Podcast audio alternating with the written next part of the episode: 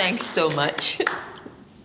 Should we get started? Yes. Okay. Um, again, like Lisa said, thank you, Lisa. I love Unsung Heroes, an amazing project. For those of you who aren't familiar with it, Google it. It's just really an incredible um, thing that Lisa does. And thanks to Barbara for having us here. I am thrilled to be here. You are such an inspiration, Betty. So I'm excited to, to chat with you. Don't be too. Um, all right, so let's just talk about your book, Sign My Name to Freedom. Yeah. Um, what kind of got you writing this book, and, and what's the story behind the title? The um, book grew out of the fact that I was living in Walnut Creek in the suburbs, um, and one of our church members of the Unitarian Church there was taking off. It was nineteen sixty-four. She was taking off to join um, a team of young people who were uh, leaving Cal. She was in her, entering as a freshman uh, to teach in a freedom school in Canton, Mississippi, as a member of S N C C. Um, the night before Susan was to leave, her family had me in to to um, a, a, a little farewell dinner, at which time I impulsively gave Susan the string of pearls that I had around my neck, which had been given to me um, on my wedding day. I uh, asked her to wear those pearls underneath her T-shirts so I could have a presence in Mississippi as she was doing her work. And she did. We connected at that point. We, I, I guess I taught Susan in Sunday school, but um, in her letters home, she wrote about the fact that this woman in Canton, Mississippi, who was a black woman, had opened her home to S N C C, that there were a number of the students from the Nonviolent Coordinating Committee who were living with her. She had dared, at the risk of her life, uh, to go down to the courthouse and to register to vote um, against all odds. I knew that from letters home because Susan held her in such high esteem. She realized what that woman was risking. I wrote Sign My Name to Freedom in celebration of this woman that I only lived in my imagination. But um, it came at a time when I was unwittingly recording, documenting the Civil Rights Revolution without knowing that's what I was doing. Um, and Sign My Name came out of that. And when Uh, the book was published, it was one of the names that was submitted to the publisher that was accepted. Yeah. Are you happy that that was the one that was accepted?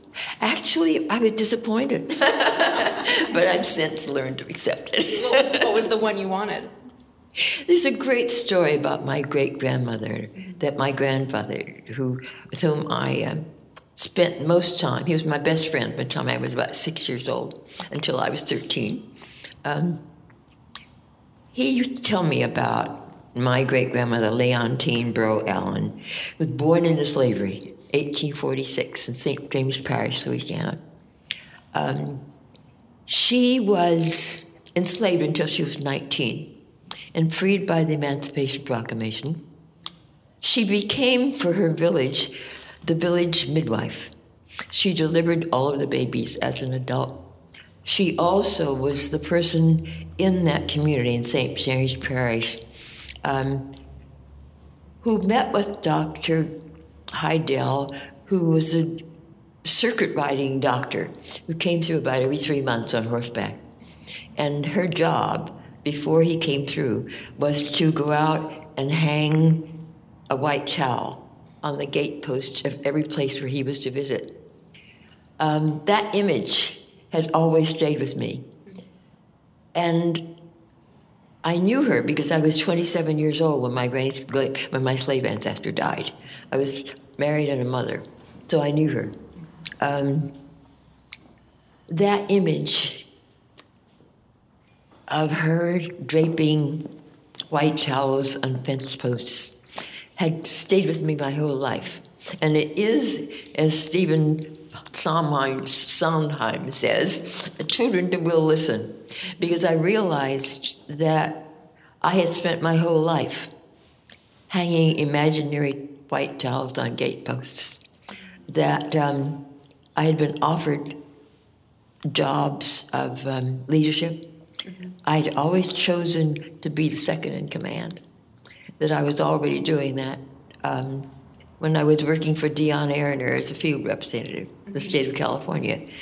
And I'm also doing it now as a park ranger mm-hmm. uh, for the National Park Service, that I had always turned down that leadership role in favor of hanging imaginary white towels on gateposts. And that's what I wanted the book to be read. I wanted it to be white towels on gateposts. But um, you would have had to read so far into the book to even know what that meant, that I was, the publishers were right when they decided that, that um, this was not appropriate.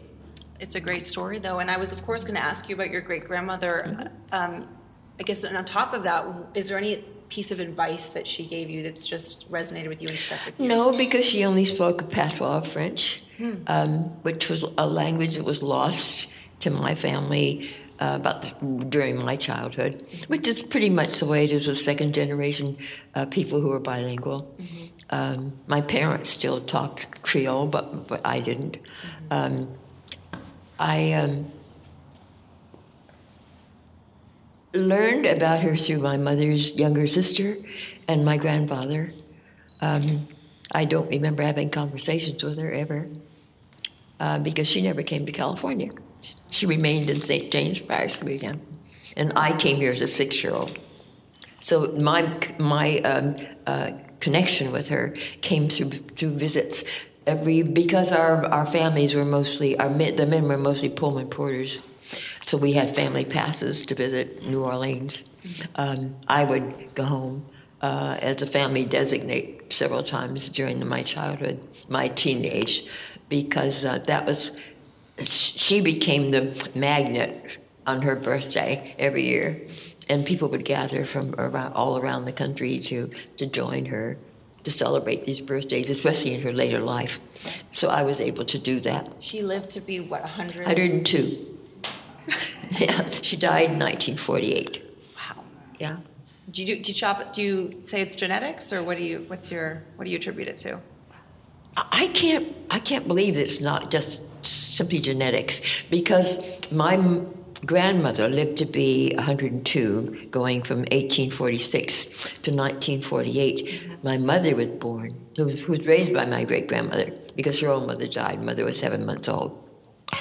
But my mother was born eighteen ninety-four and lived to be one hundred one, dying in nineteen ninety-five. And I was born in nineteen twenty-one and celebrated my ninety-seventh birthday back in September. So that means that the three of us, that those three lives bridge everything in the American narrative from the Dred Scott decision to Black Lives Matter. Wow. Yeah. Mm-hmm. Yeah. Gives you chills, you know, it's amazing, the yeah. amount of history that your family has experienced. Let's just go back to your childhood. You were born in nineteen twenty-one. Mm-hmm. Uh, what was life like for you as a child and as a teenager? Well, I, grew, I um, came to California as a six-year-old. Mm-hmm. But I had been born in Detroit, Michigan. Um, and that was, if anyone has read that incredible book by Isabel Wilkerson, uh, The Warmth of Other Suns, if you've read that, you know that there was this exodus of um, people throughout the country. We were refugees in our own country, and my family was no exception to that. My grandfather was a was a builder in New Orleans, responsible for many important edifices. Um, he um, was well known, was was a, a contractor, an engineer, and a millwright. Um, long before you could eat, get patents if you were a person of color, so that his inventions could not be applied. He'd have to go through a white person to do them. Any of the buildings that he that he built had to be done under the permits and the licenses of a white contractor, so that none that nothing that he had built had his name on it. Um, so that at the time I was, before I was born, my father and my grandfather were in his home office um, when a white man walked in off the street. Um, he came up to them, and my father, of course, was apprentice to his father, um, and said something to my grandfather, addressing him as Louis, which is, of course, the French pronunciation of Louis. Um, my father, who was very proud Creole, took offense to that and said, "Do you know to whom you are speaking, Harry?" At a time when white men could only be addressed by their last names if a person of color was addressing them, and black men were addressed by their first names. Um, my pa- family had to get my father out of New Orleans before sundown, my because he had addressed a white man by his first name. My mother's had some family in Detroit, Michigan, who were working in the Ford plant, so that they got the family. My mother was pregnant with my older sister, my mother, my father, um, and pregnant with my older sister, got on a, plane, a train and went to Detroit, where I was born four years later. Um, it was at the time that I think I must have been three, when my grandfather was dying, that my family returned then to New Orleans. Um, I don't remember New Orleans at that time, but uh, I was there in New Orleans until I was six. So in childhood, I grew up pretty much as a second-generation Californian. Um, I don't remember much about New Orleans. What I do remember is in the book, but it's but it's sketchy. When do you think it was in your life, in your childhood or in your youth, that you became keenly aware of race and race relations? Well, as other children, my, my life was made up when I was a small child of family members, so that um, I don't remember being introduced to the problems of race, because at the time that I was a child, there weren't enough of us. Bigotry and segregation existed, of course. It had always. But there weren't enough of us, people of color, between Monterey and Sacramento to make any rules against. Hmm. So that the segregation was was implicit. It was built into grants, uh, into deeds, Uh, where people could buy property, but but it wasn't. There weren't signs that said that, you know, you couldn't drink in this white white fountain or that white that fountain or black people. So that I didn't grow up with the kind of segregation that entered our areas with the Second World War. Mm-hmm. It was, in fact, there were times because my social life was completely with either my family or the fa- the Creole families who, who had moved out of New Orleans, so that they were had settled here. So that my life did not become formally segregated until the Second World War. Though, and there were times when I didn't know whether we were separate because we preferred it that way or whether we were separate because we were being left out. I mean, I just didn't know. Right. As a kid, and I think that, that a lot of us didn't. Particularly in California, it's a yeah. different, it's not the Deep South. At that yeah, time, right? I guess when I got to high school, it had be I had I'd gotten the message by then. Uh huh. Yeah. Um. So you graduate high school and you get married pretty much yeah. right after, but yeah. but somewhere along the way you dated Jackie Robinson. I heard you say, is that right? Oh yes, Jackie Robinson and a lot of. Just a year, man.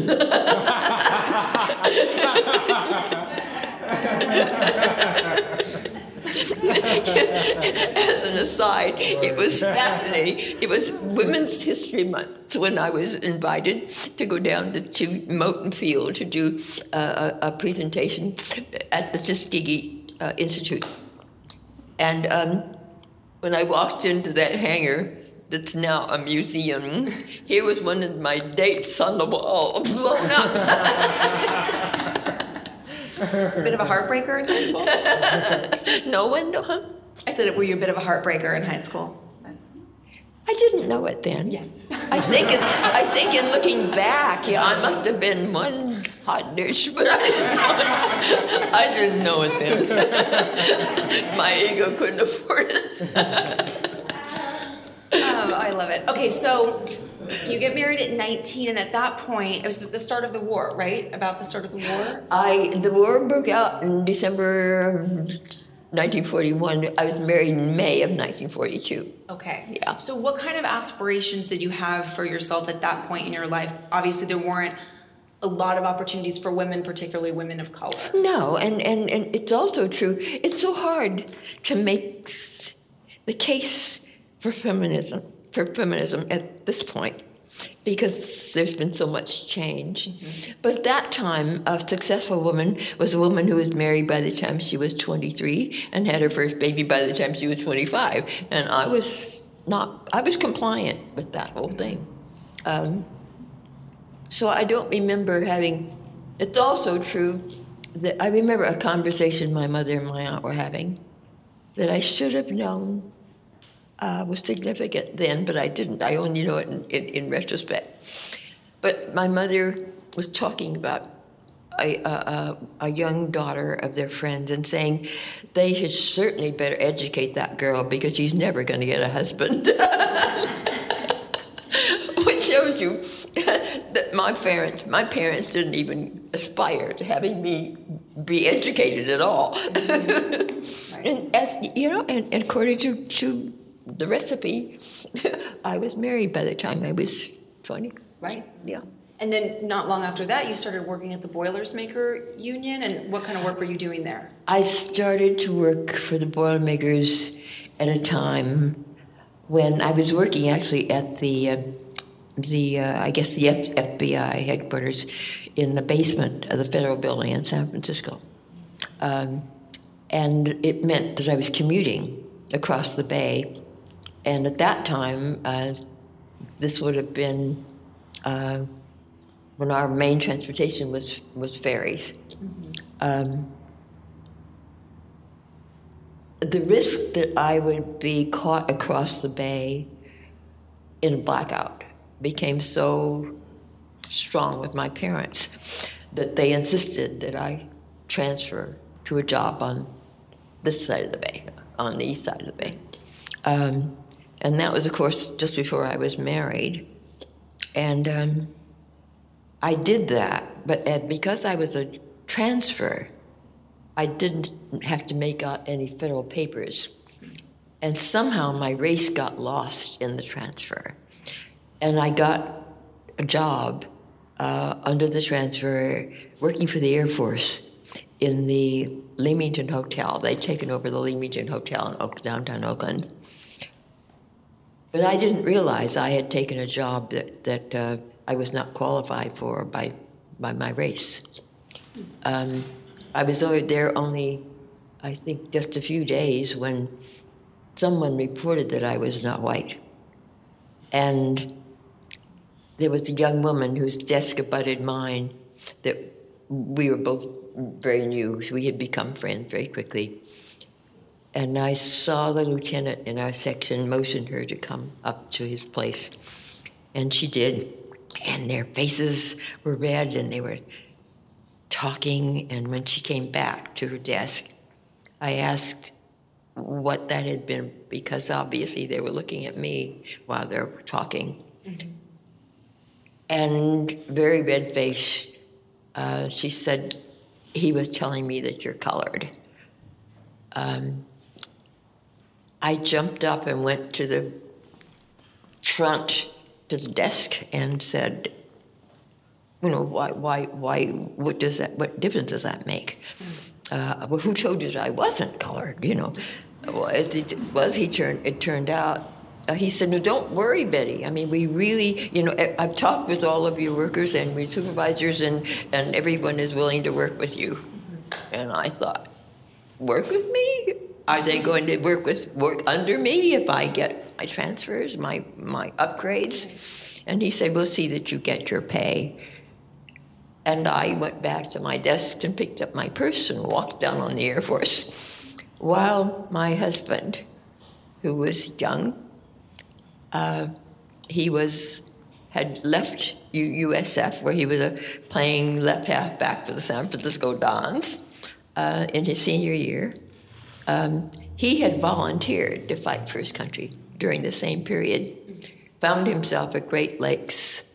He was a third-generation Californian. Not only his grandmother, his father, and he were all born in Berkeley General Hospital. And he had never had any experience with the system of segregation because we'd not, he'd never been in the South. Um, he got before a board of examiners because he refused at a time when that just wasn't heard of. But he said, I offered to fight for my country, not to cook. Uh, they had they held him for three days, finally accepted the fact that he was sincere, um, that um, there wasn't any way that they were going to be able to make a sailor out of him. So they decided that they were going to give him an honorable discharge, mustering out pay, put him on a bus for home.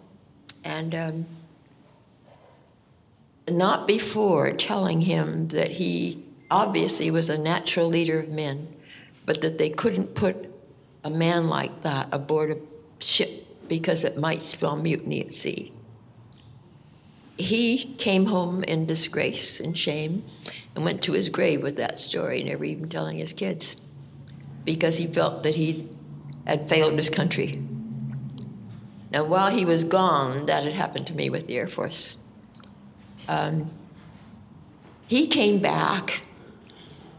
We never told anyone about this because his friends were all going off and fighting, flying with the Air Force, with Tuskegee. Um,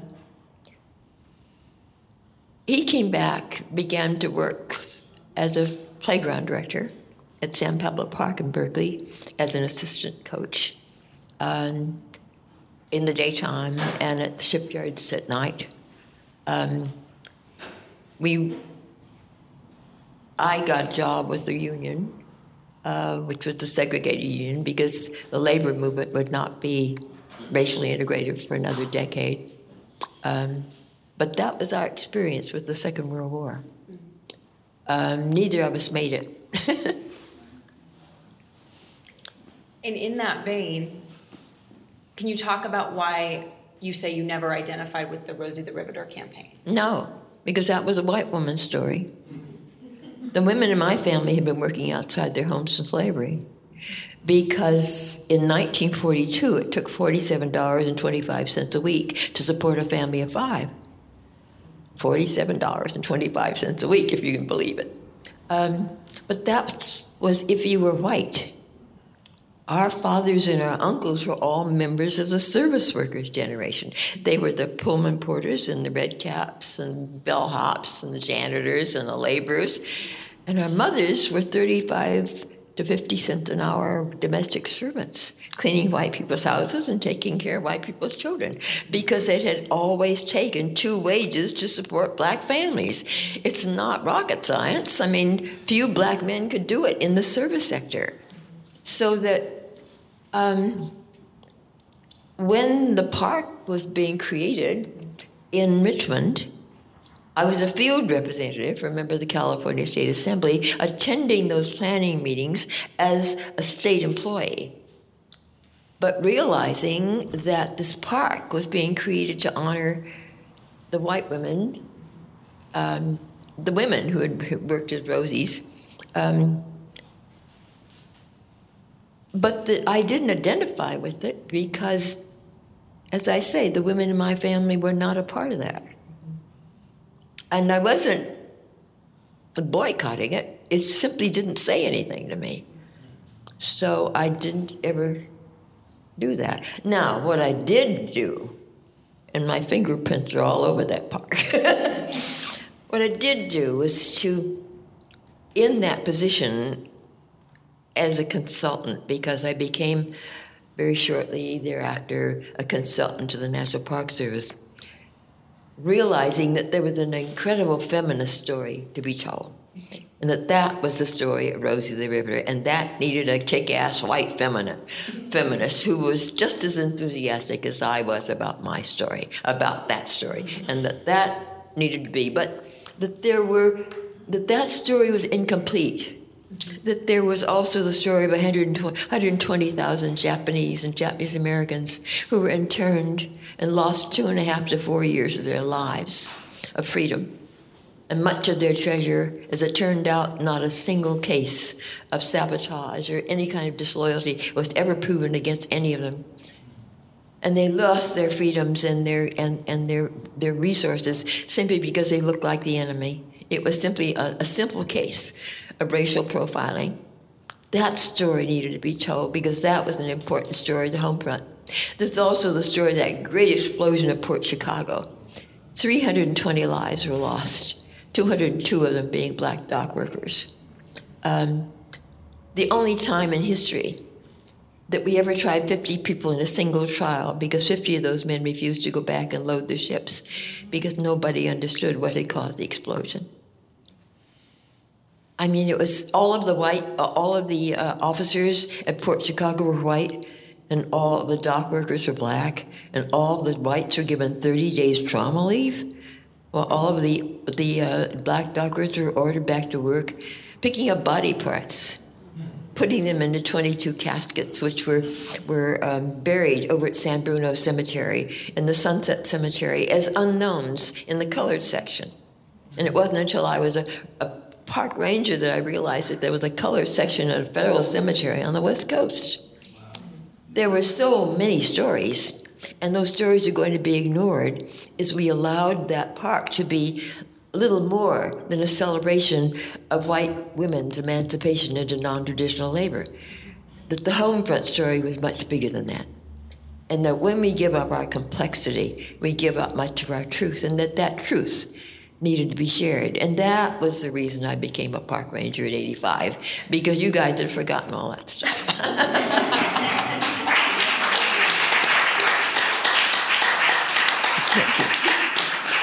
How often, I know you speak at the park a few times yeah. a week, how often have you had people come to your presentations and say, my grandmother, my great-grandmother? Absolutely. I think three-fourths of the people who walk in there want to talk about their story. They don't want to talk about ours.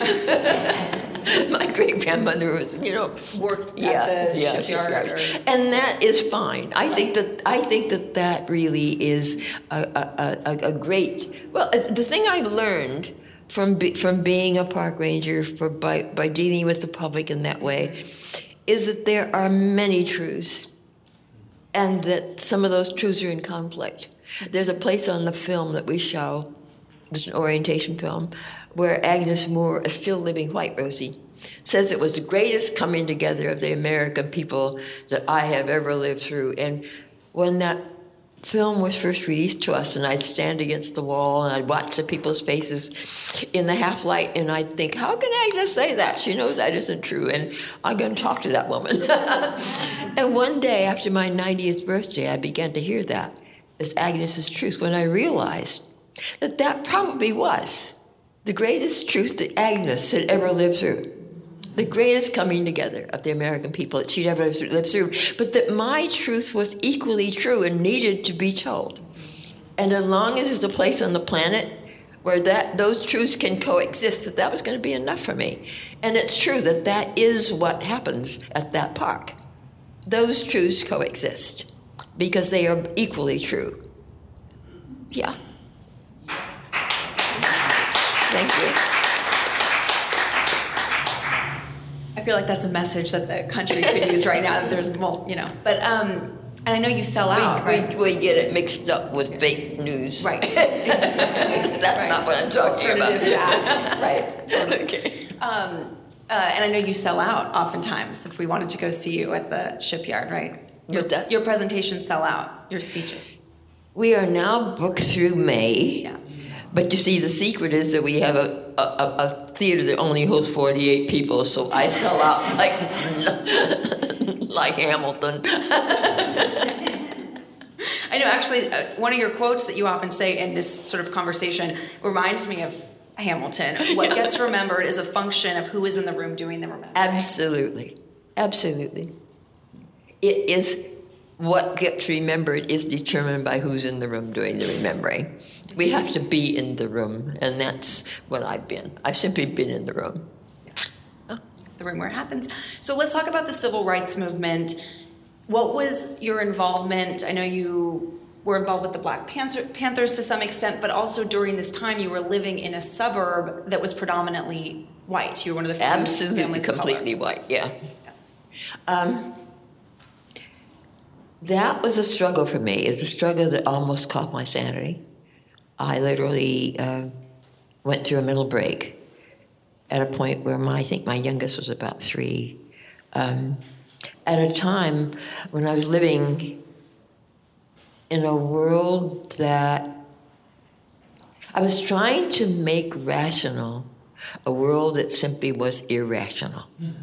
Um, my reclaiming my sanity um, was a struggle to find to finally accept the fact that I was living in an insane world. I was sane within that. um, And that is literally how I how I did it. But the Civil Rights Revolution found me at a time when I wasn't quite white enough for the suburbs, and I wasn't quite black enough for the Black Revolution. And I was in a church, a Unitarian church, where I think that it, I would, we were the only black family, actually, in the first, first until a second one came in. I think there are now three or four. But um,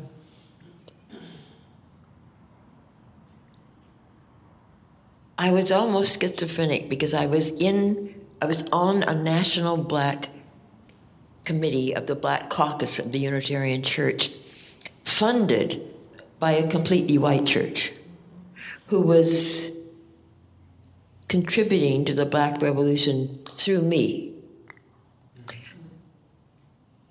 I was living in the suburbs, going into Berkeley to march with the Panthers on the Alameda County Courthouse.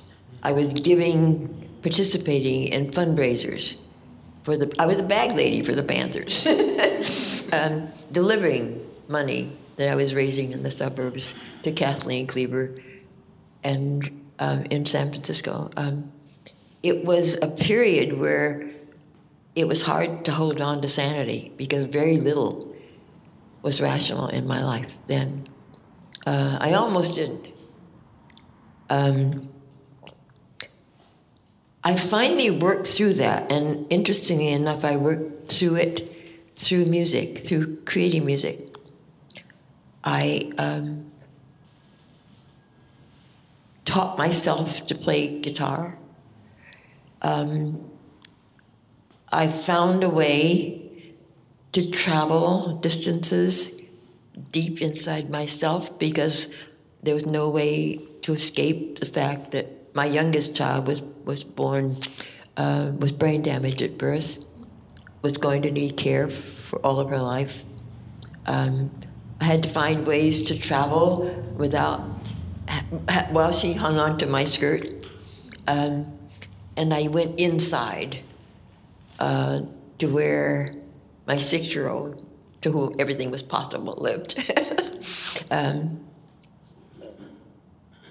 what I finally came to was the fact that there was a legitimate role for a middle-class African-American who wasn't quite black enough for this revolution or white enough for the suburbs, that I was choking on power.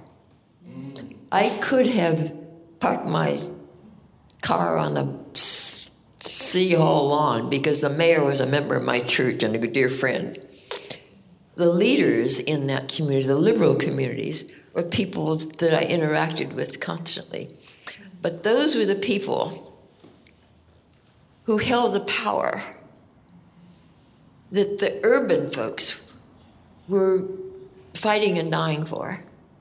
and that no one was going to grant power to a person, man with a brick in his hand standing on the corner in Oakland, but that I was choking on it, and that my role as a middle-class, empowered person was to be a conduit for that power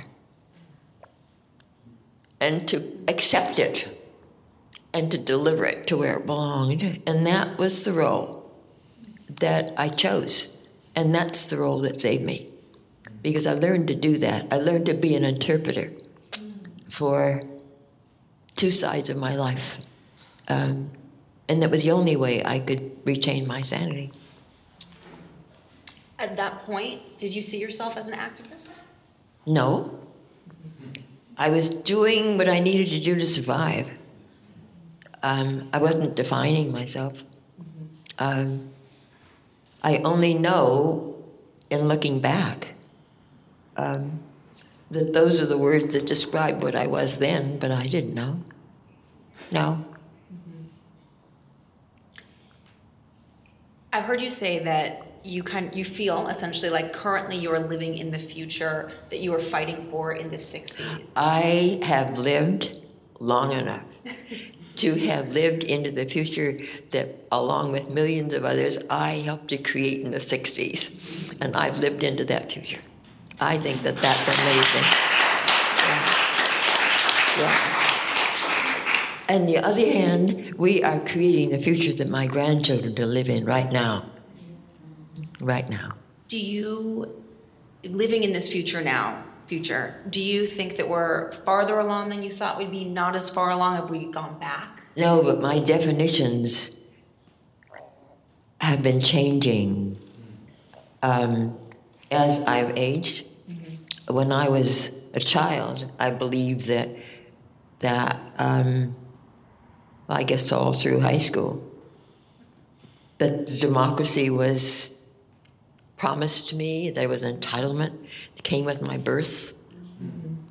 And I was offended and enraged, along with everyone else during the sixties, because those promises were unkept, and after all, they're mine, um, until I reached an age, maybe in my, began in my sixties or seventies, where I began to understand that democracy is simply a unfulfilled promise, but it was envisioned mm-hmm. by imperfect people yeah. that um, that has that every generation has to has to recreate it. That it's something it's no more than a promise. That that it's oh God, I'm I'm still working that out. um,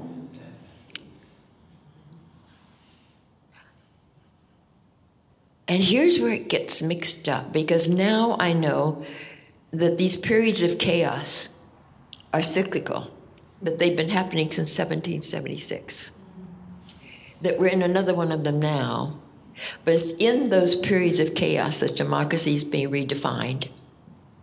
That's when we have access to the reset buttons. That's also when we make the giant leaps forward.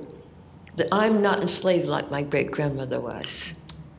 Um, that we, we, it's like we're on an upward spiral. We keep touching the same places at higher and higher levels. Um, but that that that democracy has has to be redefined. That it's, it's never going to be fixed.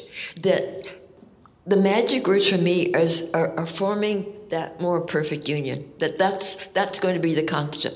We will always be forming that more perfect union. The assumption is that it's not perfect. And it wasn't until this, a few months ago, I gave a talk at SUNY Broome, um, one of the New York community colleges in upstate New York. And when I walked into that room, it was filled with teachers and faculty, very diverse, but you could cut the despair with a knife. It was so strong. Um, SUNY apparently, apparently is in, in, it's in, in Trump country. Um, I knew when I walked in the room, because I'm very intuitive, that that despair was there. And I was fighting against it the whole time I was talking. But when I walked away, at the end, the hugs were really warm. Uh, I could tell that something had happened.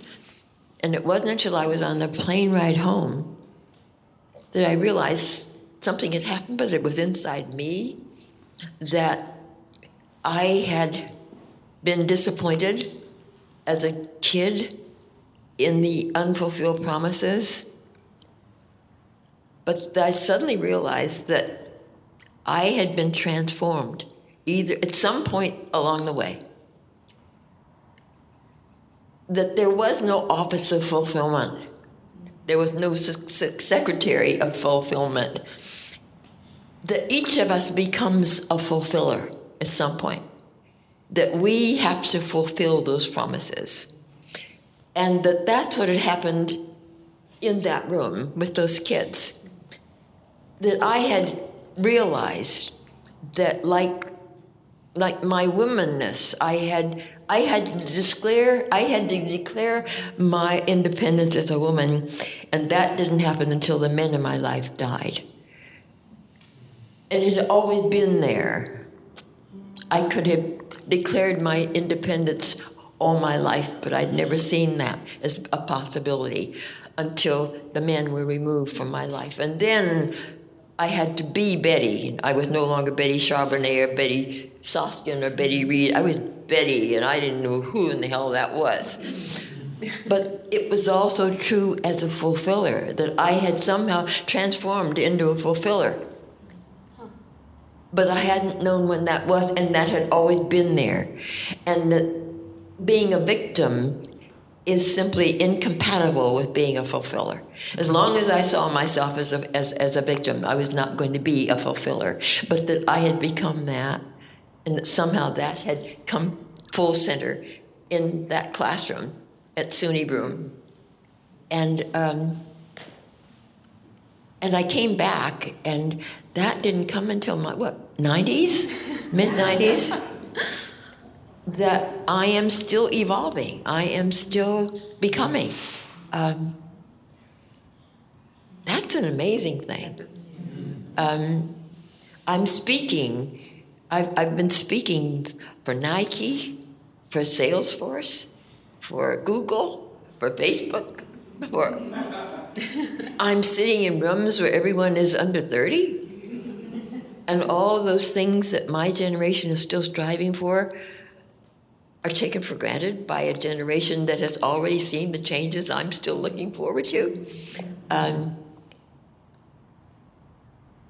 I've become the subject of a virtual reality. I've sat in my room, in, in, in my home, looking at myself through the Oculus headset and taken by, with a camera that has a three hundred sixty degree image. It's it's like being out of body. Um, to have lived into that time, you should all do it. Oh, there's so much. There's so much I want to unpack from what you just okay. said. I love how self-reflective you are. Okay. Um, when we talk about that moment of chaos, though, um, yeah. that we're in, that we might yeah. be in right now. Something that I found fascinating that you've said, so I'd love you to expand on, is, and it makes sense, but it sounds shocking, is that you were elated by Charlottesville. Absolutely. I sat and watched Charlottesville. I watched those tiki plates, and I was feeling elated. And for a while, I couldn't think, why in the world is this? But I finally realized that the, that the sheets were off, that the masks were down, that there was nowhere to hide anymore, that there was going to be a whole generation of people suddenly who are going to understand that many of us have lived with domestic terrorism for generations, that that was no, it was no longer possible to hide any place. And that that, for me, was really, really hopeful, because the people who have become pseudo-liberals, who really believe that they've already figured it out. I mean, come on. Um, there was no, there simply is no place to hide. Uh, And we have an administration where that is becoming painfully true. Um, I think that the leaps forward now are so much more powerful, and that they are so much more possible because of what we're seeing. Mm-hmm. Does that make any sense to anybody? Yeah. Yeah. So I want to ask you then specifically about here in Sacramento, because um, the city is going through a bit of a period of unrest, particularly yes. this past week. We saw protests throughout the city. Mister Clark, yeah. Stefan Clark, yeah. And so what is your, have you, you know, it sounds like you've been following that. I'm kind of curious to get your take on that, and what what you think it will take to heal the community and get past this. Oh, moment. I wish I were wise enough to know. Because I don't know that anyone knows. Um, we have now seen,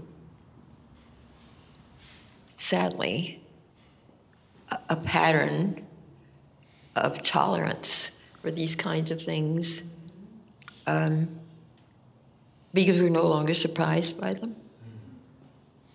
And that's tragic, and I don't know what the answers are. I, I, I wish I did.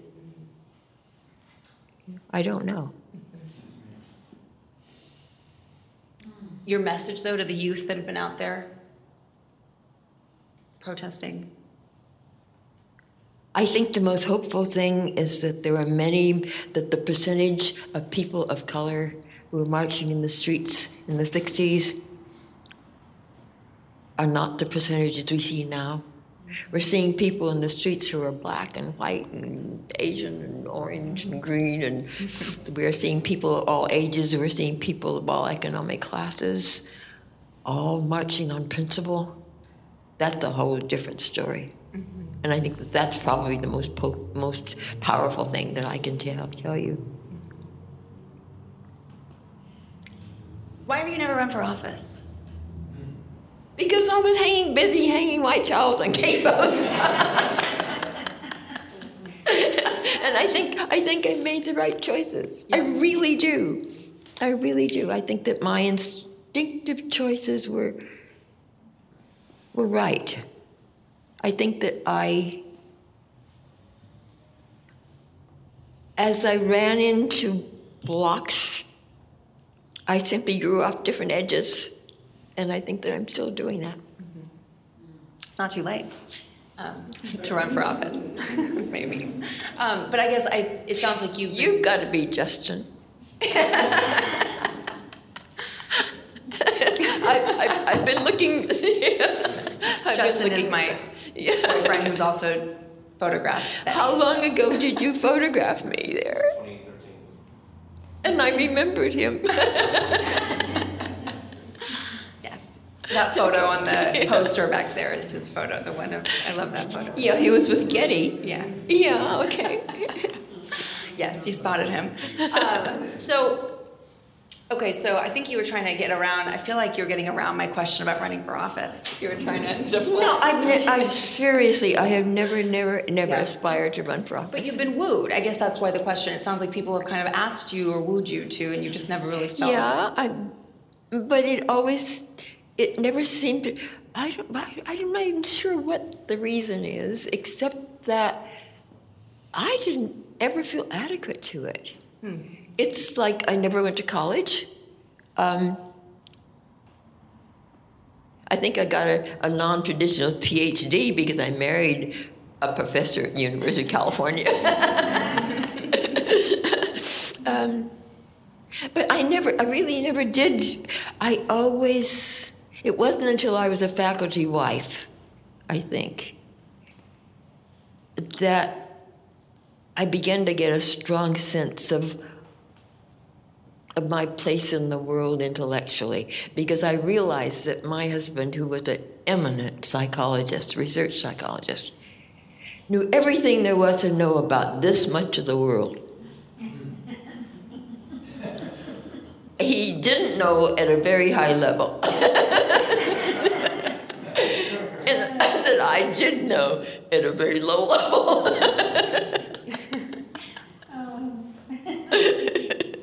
Since it is International Women's Day, and I think you sort of touched on this with your answer there, but I wanted to ask you, sort of as a young woman, I think we often can be, women can be sort of um, overcome with self-doubt. And I know Michelle Obama talks about this in her book, oh, Becoming, yeah. And how, have you ever experienced that? It sounds like you have, and how have you overcome it?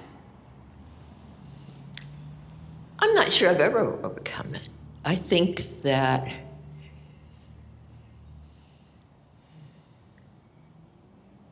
I remember when, when I married Bill that I kind of overcompensated. Yeah. um, But I always felt that if I know this much, think of what they know. All the people around me who were had advanced degrees, and I was so impressed with that that it wasn't until, I guess, five years maybe into that marriage that I began to see their humanness and not be intimidated by it.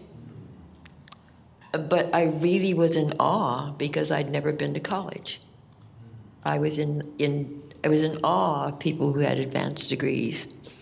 That may have been why I I uh, never saw myself as being adequate. Mm-hmm. But I've since had two honorary doctorates. I'm still wondering why. Yeah. As a ninety-year-old myself. Yeah. I really love what life is. I hate the things that happen to you, but I love you. There isn't one minute that I regret of my of my life. Yeah. The truth. Yeah. Yeah. Thank you. There. Yeah. You did that again. Yeah. What's not really sweet? There's only one disagreement having your whole show, and that was the Japanese. Because you, we forgot there were four yeah. Japanese diplomats sitting in Washington. Yeah. Signing a peace treaty when they bombed Pearl Harbor. Right. Mm. Right. And there were Japanese killing our kids, black and white, in the Philippines in the most brutal way possible. And I think you would find it still difficult to sell the Japanese to us back then. It's no, but, but the rest of it. The the thing that I that I that I see you doing mm-hmm. is that that. The people, the families that I work with in, in the families that I work with in in um, the National Park Service. Oh, wait a minute! Wait a minute! Wait a minute! Those families, the Sakai family, came to the United States in eighteen ninety-nine, and Charlotte Sakai's great-grandfather is one of the co-founders of the Japanese of the of the flower market in San Francisco. The Nehemiah family came in in nineteen thirteen. These were not Japanese. They were Americans. And what you're doing is you're trying to equate what was happening in the Second World War with Japanese people, who are our enemy. This is not... Okay, no, but that's what I was hearing. That's what I was hearing. Yeah. It was dangerous, but, but but you have you have to disconnect Japanese Americans from Japanese. You really do. Okay.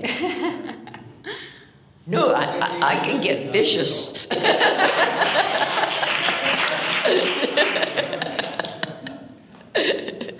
Do you see yourself as an icon? No.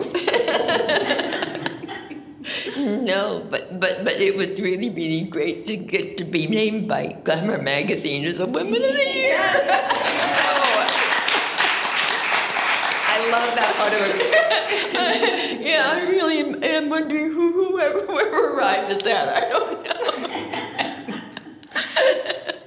Okay, you've had many lives. Yes. And many more to come. What life do you look back on most fondly? I think that my greatest satisfaction came from from producing and raising children. I really, really love uh, the fact that I think I gave birth to my best friends. And that really has been, that's been, yeah. Everything else fits around it. And you have a long lineage, great-grandchildren? Yes. Great-grandchildren, too? Yes. How old are your great-grandchildren? Three. Three? No, yeah. Oh, okay. um, what's on your bucket list still? I'm trying to find a Faustian bargain for another ten years. Because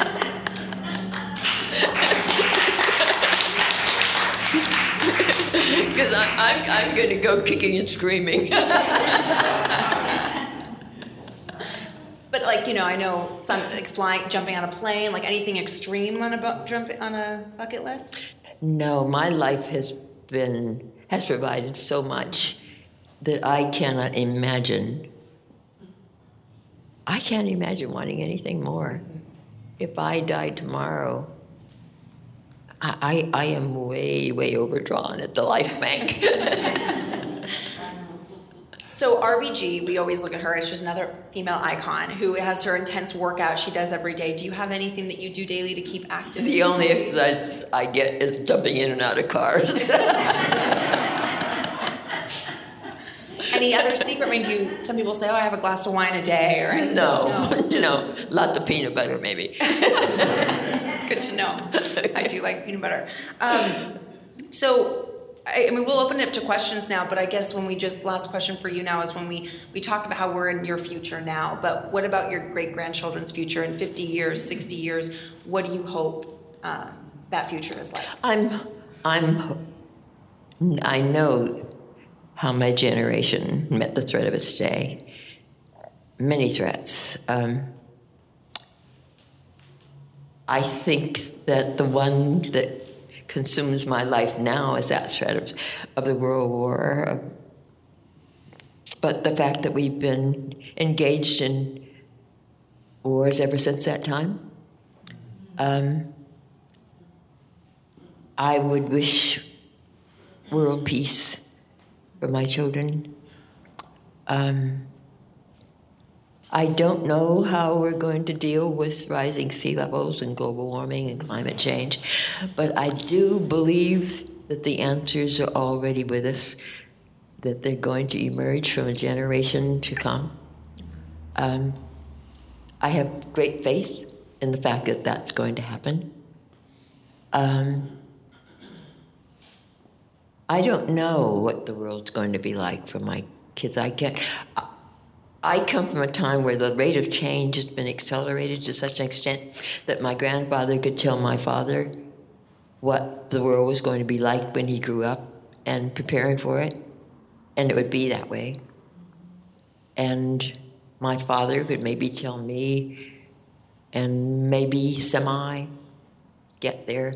I don't know what the, the rate of change now, generations are measured in three-year cycles. I mean, I don't know how how what the world is going to be like, so I wouldn't guess, I wouldn't attempt to guess how my kids or my grandkids are going, what they're going to do, but I know, I am con- absolutely convinced that the answers that we so sorely need are already upon us, that they've been born, that someone said that that the woman, the, the person who's going to live to be one hundred fifty has already been born. And someone else said, I hope it's Ruth Bader Ginsburg. I know. Every time she goes in the hall. uh, Should we open it up to a few questions? Do we have time for a few questions? Lisa? Cool. Okay, anyone have anything they want to ask? Maybe not. Yeah. yeah. Uh, tell us about your singing and the song. Did you write your own songs? And when did you start? Yes, my songs.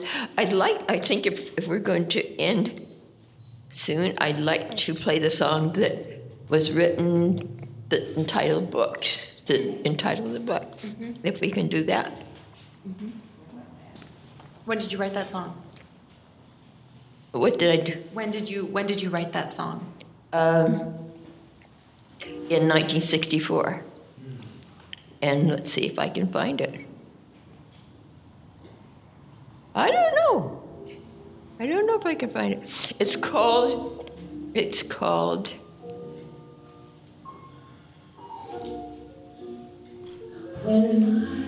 This is the first song I wrote. Turns cold out and leaves me wondering if all. Who's on the piano? I to be has now been, and if all I have to grow to sense, to hear, to see, to know,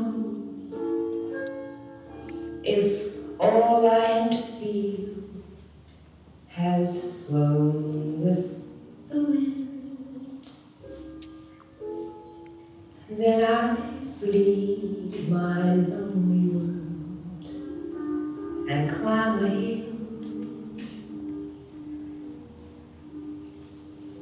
where soft earth fits my foot and I can make the world be still while my arms outstretched hold sun and clouds and sky. And the wind folds me in love, and I'm all I.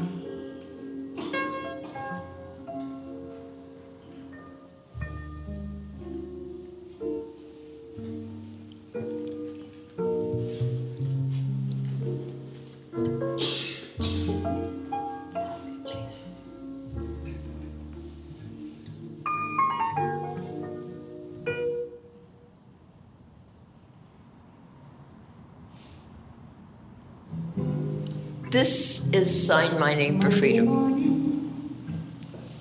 street of bay, seems as how they don't want me no way since I went to the courts and signed my name to freedom.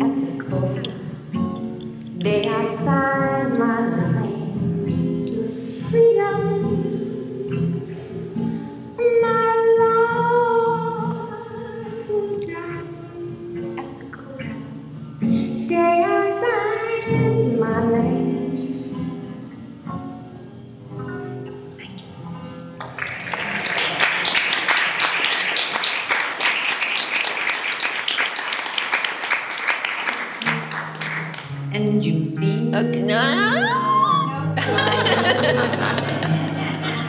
Yeah. This is yeah. through with crying. No, and you, and you can't use them because they're, the filmmaker has. They're, they're being used as a soundtrack for a, a documentary, and it won't be released until the film is released, and it'll be released as an album. Okay. Yeah. Oh, very good. And I, I've, I've never, I've never played those songs publicly except for this last one, which I've somehow incorporated into my presentation sometime. Oh. But you, you're supposed to forget what you heard all those other ones. What did the... When I came in and the music was playing, I thought, well, this is wonderful. And I thought, shoot, I don't know who this is. And I tried to Shazam it, and nothing came up. What's going on? And then, and then, anyway. You're very talented, you know. So when is that documentary coming out? Um, there's one coming out in about a month. And that's ninety. That's the, an hour long. And then there's a ninety-minute doc coming out the end of the year. What, what, it's where, in production. Okay, and what, what platform? Where could we watch them? Uh, I have no idea. Okay. I, I, yeah, I am. Is one P B S? You said or no? P B S, yeah. P B S. Okay. Mm-hmm. Okay. Well, we look forward to that. Yeah. Does anyone else have any other questions? Yeah. Just about your singing. Where did you record your music at that time? I didn't ever record. Oh, okay. These tapes were um, reel to reel. Um, I used them sometimes when I was singing at either church or a school, um, and it was a secret life. I wasn't really sharing uh, any of this publicly, and I was doing most in the suburbs. Uh, when I turned my back on them was a time when I was kept being discovered, and and each time I would back off. Because I had four kids, and my youngest, as I hear, was handicapped.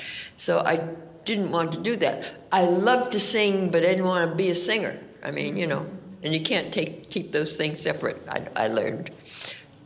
But I went back at one point for two weeks, having been discovered by Henry Hampton, who was the producer of Eyes on the Prize. Remember that?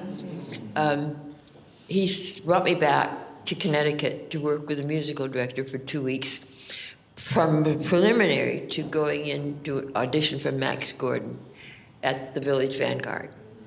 And eighteen hours before that audition, I got on a plane, came home. And I shut the door on that, Betty, and simply didn't take it out. Now, the hardware for paying, playing those tapes disappeared long ago. I donated them somehow to Goodwill or something. But that box of tapes, there are about thirty of them, had been moving with me. Every time I moved from place to place, I kept hauling them around, but I hadn't heard them for fifty years until the filmmaker, um, at some point it came up in the story, and I, I um, played a little, oh, on my ninetieth birthday, I had a Road Not Taken concert, and I had had... Uh, uh, seven songs put on a C D and gave them to my friends as a as friends who didn't know that I sang or that I was a road writer. I gave them as a, as a party favor, and so I brought one of them out and played it for the filmmaker, who went, ah, you know, uh, and he took we we went in. He took the reels, had them all digitized, and I heard them for the first time. Um, about two years ago, and now they're becoming the the uh, soundtrack for the film. Yeah. Who played the pia- piano on them? Who was the instru- doing the instrument? There, there, there's no. They're they're mostly me on guitar, and then there there is one tape that was done at Sacramento State, um, actually with Rick Maston. He was a poet from Big Sur. Um, and I guess Erlis Jedlicka, who was a folk singer.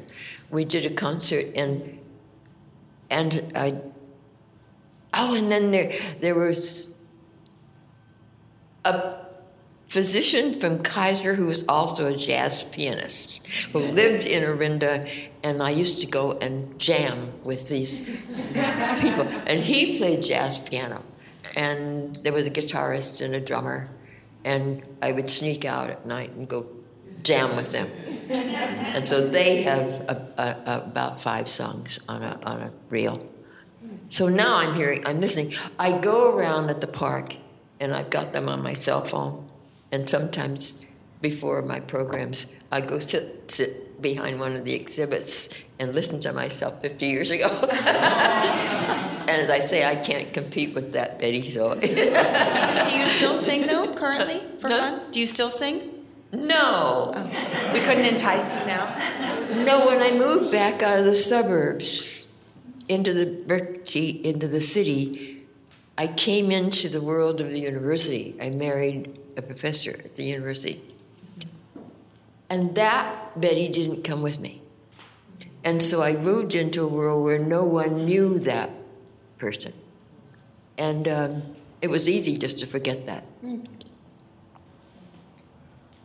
Until my ninetieth birthday. Yeah. Mother, did you not perform in Oakland with the symphony not too long ago? Oh yes, I keep forgetting oh, that. So you do. I had I had the opportunity back in December to sing with the Oakland Symphony.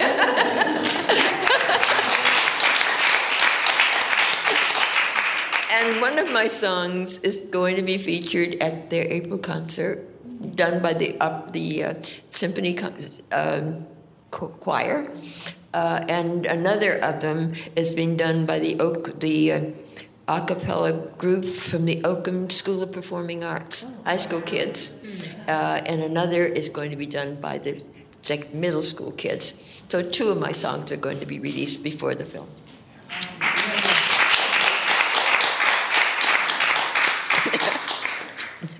My daughter, Daria. Thank you for doing that. Okay, any final questions? Or I think we can get to the book signing portion. You oh, were such... One more thing. Oh, one more thing, okay. Yeah, we have a special we got surprise. Oh! So, Miss Betty was here last year, and we kind of... We wanna, oh, my we God. Wanna, we want to selfishly say that the Brick House and Unsung Heroes started the big... Okay. Because right after, it was a little after the book had been released, she came and spoke last year, and it was delightful. Nora was here. But Charlie was not here. Why not? Yeah. But we had a great time. But unfortunately, oh, this wasn't beautiful. Able to be presented because they came a little too late. Yeah. Oh, so, that's beautiful. If I may read it, yes. It's a California state resolution. Oh. By the Honorable Richard Pan's sixth Senatorial District relative to commending Betty Reed Soskin.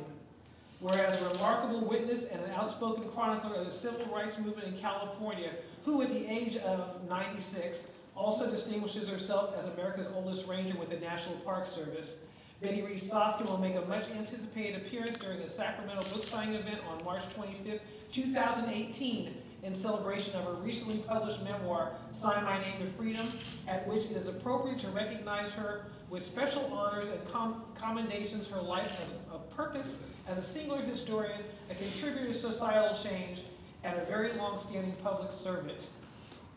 Where I'll skip down to whereas the con- from the content of a blog she started for the benefit of her children and grandchildren in two thousand three, and now has thousands of followers. An interview she came she gave for Bancroft Library's Regional Oral History Program.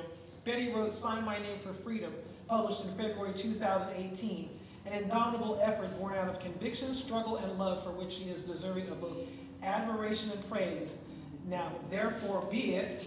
So be it resolved by Senator Richard Pan that he applauds Betty Reed Soskin for having written her indelible memoir, Sign My Name to Freedom, commends her for her exemplary record of personal, professional, and civic achievements, and extends best wishes for the success of her future worthy endeavors. Members, resolution number two forty-seven, dated this twenty-fifth day of March twenty eighteen, Honorable Richard Pan, sixth Senatorial District. Oh, thank you. Yes. Oh, yeah.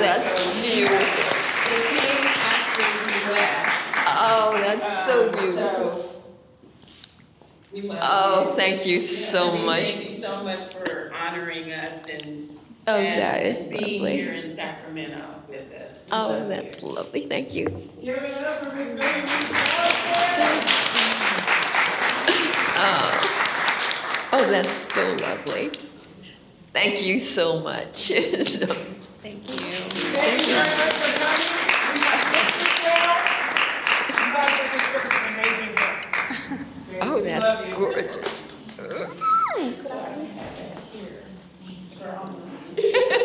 That's what you had to be to have me back, right?